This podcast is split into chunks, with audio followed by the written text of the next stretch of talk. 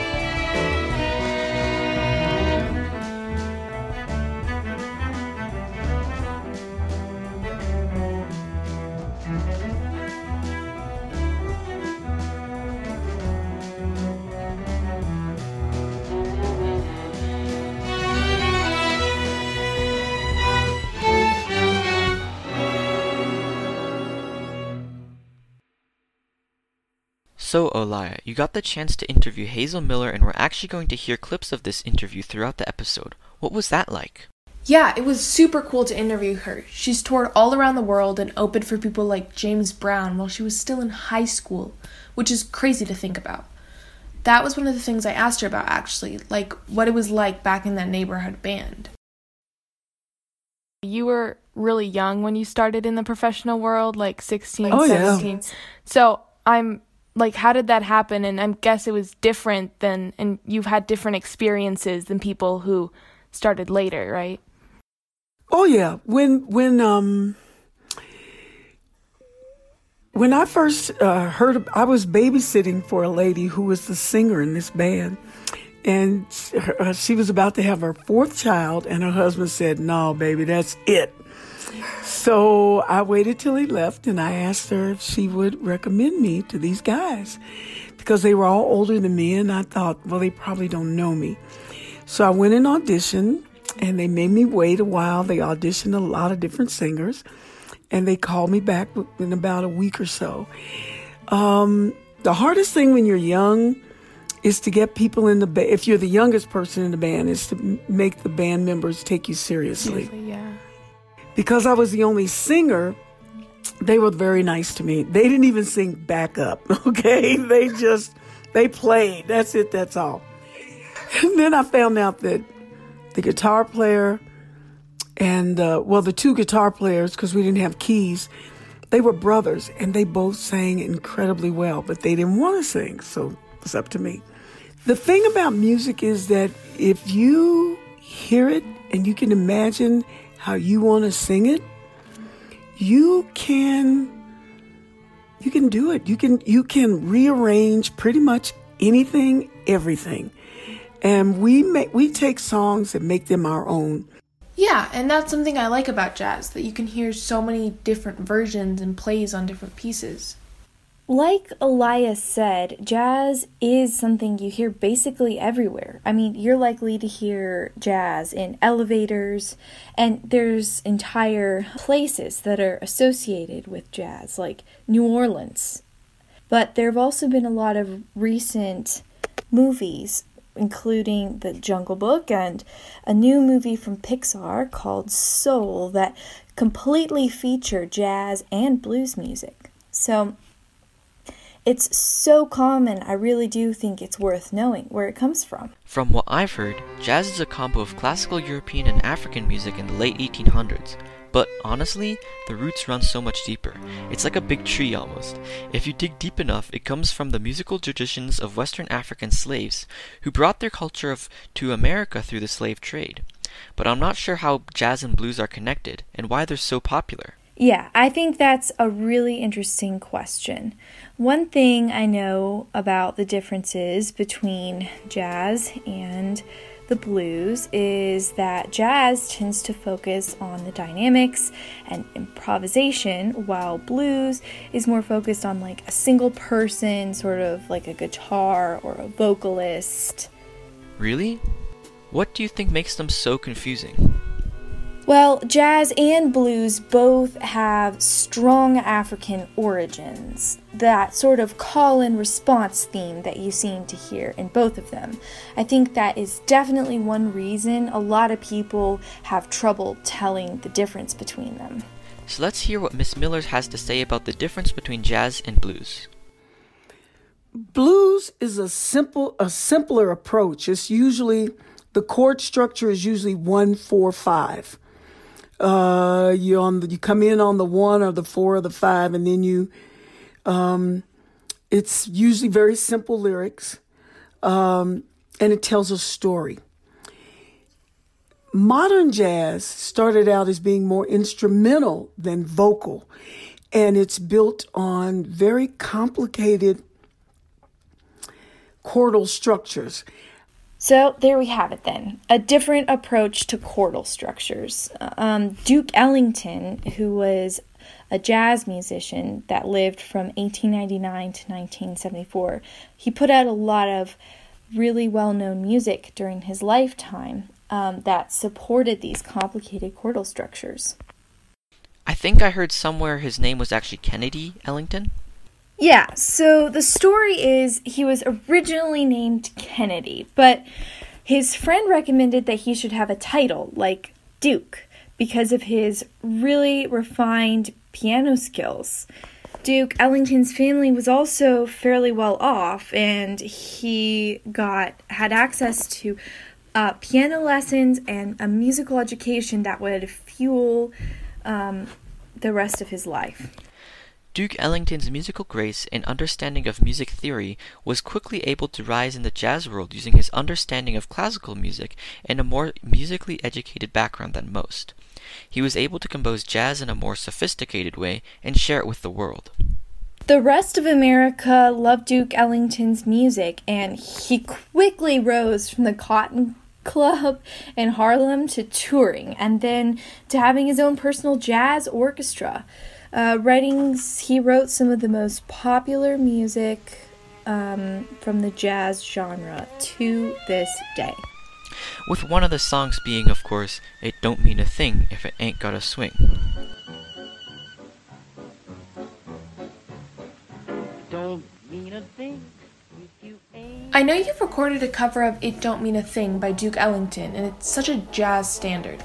How does it feel to sing a song that's so popular? Duke Ellington changed the world for black people, for black musicians.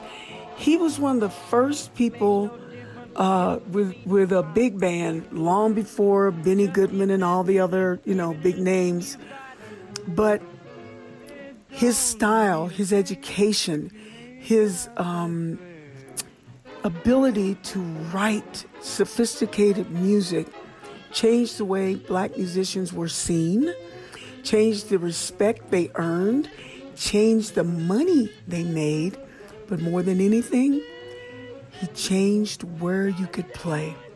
He, he was playing venues that black people could not play ever. I do believe that Duke Ellington and his contribution to reaching equity not only applies to black musicians, but also to the whole movement because um, the fact that he was able to get into these um, d- dance floors and and stages and things to perform music, I think really uh, helped open up and helped people realize. Um, and I really do think that it contributed to the movement. Duke Ellington created respect for black musicians as a whole and changed the way the public looked at African Americans. My father and my mother both served in the Army during World War II. Uh, simply because my mother was from Mississippi and there was no, excuse the expression, colored high school in her county. So she went into the Army to get a high school diploma. So Duke Ellington and these guys, this was the popular music that they listened to. They went they would go dance to. It wasn't Duke Ellington, it was other bands, big bands playing their music. So to know that someone your age and you're young enough to be my granddaughter, is listening and enjoying it and and really knowing how the music is put together. Who were your biggest inspirations when you were starting out and learning jazz and all that? Oh, Aretha Franklin. Everyone knows the name of the Queen of Soul. Aretha Franklin was truly a game changer both musically and culturally. She actually went on tour with Martin Luther King at a young age. Yeah, she also sang at his funeral, and it couldn't have been a higher honor for either of them. Franklin defied genres and common science with a vocal range of over four octaves. Just for some reference, that's from a G2 all the way to an E6. And with it, she bewildered music critics blending R&B, gospel, and pop to create a completely unique sound. There truly are few artists who are more inspirational. What did you learn about being a woman in a band? Were there problems that you had to overcome? Over the years, I've learned that being a woman in a band is being at a disadvantage. I've been in bands where they paid me less and didn't tell me. I've been in bands where I was expected to be um, seen and not heard, have no opinion, sing what they told me to sing, and that's it, that's all. Uh, I was in a band where uh, that that they wouldn't switch keys for me, so it was very difficult to sing certain songs. But as I got older, I learned to stand up for myself, and I learned that if there's one band looking for a singer, there's ten bands looking for a singer. And um, when I was in my mid twenties, I for I put together my own band, and I've had my own band ever since. As we heard from Miller, gender misogyny is still prominent in society today. Yeah, this kind of inequality can occur anywhere, in music or in different professions. Exactly. Gender should not affect your love for music. I get a lot of requests to talk to young women now about being in a band or being in, in the business. And um, the most important thing believe in yourself. Don't let anybody tell you what you can't do. Surround yourself with people who are supportive and get a really, really good attorney. Since you started singing in the 80s, I bet jazz has changed a lot since. The technological boom changed everything for everybody. Technology shifted everything in the artist's favor. Up until that time, the artist was controlled by a record company, a manager, an agent. Now, you are all three of those things on the internet. So, jazz is very different today than it was back in the day. Technology has added a completely different aspect to traditional jazz. Today, there are basically three main modern jazz composers there's traditional, mainstream, and anything goes. Traditional artists create jazz based on blues, swing, and bebop. Mainstream jazz is influenced by hard bebop sensations. The artists that have most brought technology into jazz are the sort of anything goes artists. They'll create jazz music inspired by any genre and they use technology to add a more pop feel to the jazz. Me, I started playing in smoky nightclubs in high school. The difference is technology. And I tell young people now take advantage of it, use it. It's your venue, it's your avenue to success. Definitely. So, final question Why do you think jazz and blues became so important and popular? Because it speaks to the soul. It speaks to the mind. It's it's it's for the everyday person. Um, classical music was something that was out of most people's reach. But blues came first. Blues came from gospel. Gospel came from uh, slave songs in the field. So out of the blues, it was um, it was. BB uh, King used to say, "It's a good man feeling bad," and out of that came jazz because so many young musicians like yourself at that time wanted to express themselves more formally, and jazz was more formal. And now look at what's come from jazz rock, pop, even, even, you know, I mean, uh, grunge, all of it goes all the way back. Jazz truly has been an essential part of American history and culture, and it's an important topic to understand. It's evolved over time and gone from a fragile state of music in just a single city to something that is played and listened to all over the world. Now for part 3 of Arca. When we last left our grouchy conductor Vincent, he was celebrating Christmas of 1892 with Claire, a singer and a friend. We find both of them now exploring a crazy new world of radio and jazz.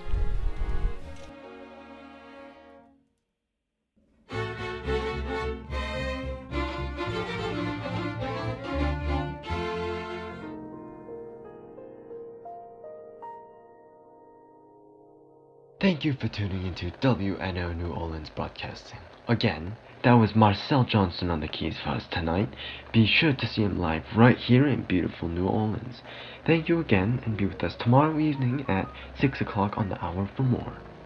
The old man pushes the microphone back as he rises from his chair, nodding to the African American man seated at the piano. Thank you again, Mr. Johnson, for joining us this evening. Any time. He smiles and gives Vincent a firm handshake. He picks up his briefcase that had been propped up by a piano leg and makes his way to the door of the studio. It shuts behind him. A while later, the door opens once more and Claire sweeps in, looking as flamboyant as ever, in a royal blue lady suit and matching fur lined overcoat. She seems to have something on her mind because she doesn't bother with small talk. She unwraps her scarf, throwing it over the back of a chair, and drops into it with a sigh. Vincent does his best to ignore it. The broadcast went well. Silence from Claire. He tries again with a feeble but sincere attempt to be light-hearted. I must say I'm quite enjoying working on the station. I must thank you for the idea. I never thought it would become so popular. Something the matter, Claire? No, nothing's wrong. Well, alright then, if you say so. It's just that things have seemed different ever since the whole radio thing started up. I can't really explain it, but everything is more crowded louder noise all around us all the time. I don't think it's always been like this. But the more I think about it, the more it seems as if it's been creeping up on us for a long time. Remember back at your old place in London? It was never like this, I don't think. But something started stirring around that time, and it just built up. Vincent stops. All the thoughts swirling around his head stop. He stares at her. She stares back. After a couple of seconds, she begins to squirm. Maybe I just need to relax. Take a couple years off. I don't know. But you do hear something of the sort, don't you? Her usually regal face looks young, her eyes vulnerable as she waits for his response. Still, Vincent stares, eyes vacant. Finally, she breaks the silence. I need. We need to be going. I have some tickets for us to go see the show tonight at the Saenger. She rises, mask slipping back on, and quickly wraps her scarf around her slim neck and heads for the door, turning back only when Vincent makes no motion to follow. Well, aren't you coming? I can't be late. I need a ride. Claire sweeps out of the room like a beautiful storm of destruction.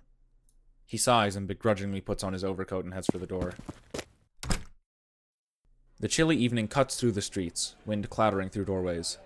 Claire and Vincent stand in a well dressed crowd, moving sluggishly to their seats. Vincent stands near the back, chin tucked into his coat collar, brows furrowed angrily while he waits for the crowd to clear. Claire makes a less graceful attempt at patience, and her arms mill in giant motions trying to get the crowd to move. Suddenly, she drops her hands, her stillness surprising Vincent. Vincent, please, do tell me what in the world is keeping us going. She tilts her head up to the ceiling. There are many beautiful patterns on the hard stone above. I am so impatient with these people right now when we have all of eternity. It's just Well, what's your reason for being here? the music, I think. I feel that for a long time things have made sense. Like I figured it out after being around for so long. You understand, don't you? Claire's facade of calm has dropped, revealing a sort of desperation. Now suddenly nothing makes sense. Things feel so cluttered and loud. Vincent looks ahead. No expression, no reaction to the outburst. How do you manage it all? You must feel it too. He remains stone faced, but Claire looks down and sees his hand trembling the slightest bit. Few remain outside the Saenger as the last call before the show sounds. Stepping inside, their conversation abruptly ends. The show, while of course entertaining, had a fakeness to it. The whole crowd clapped until their hands were numb, but to Claire and Vincent, though he would never show it, some parts were just noise.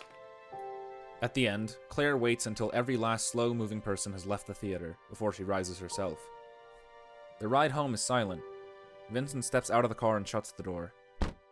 Claire? She stands in the cold evening air, shoulders crumpled forward and staring at the ground. I'm sorry we have to live with this. It isn't easy all the time. Yes, well, we should be able to do something about it. Thanks for joining us on our journey into jazz. Stay tuned for our next episode on the world music.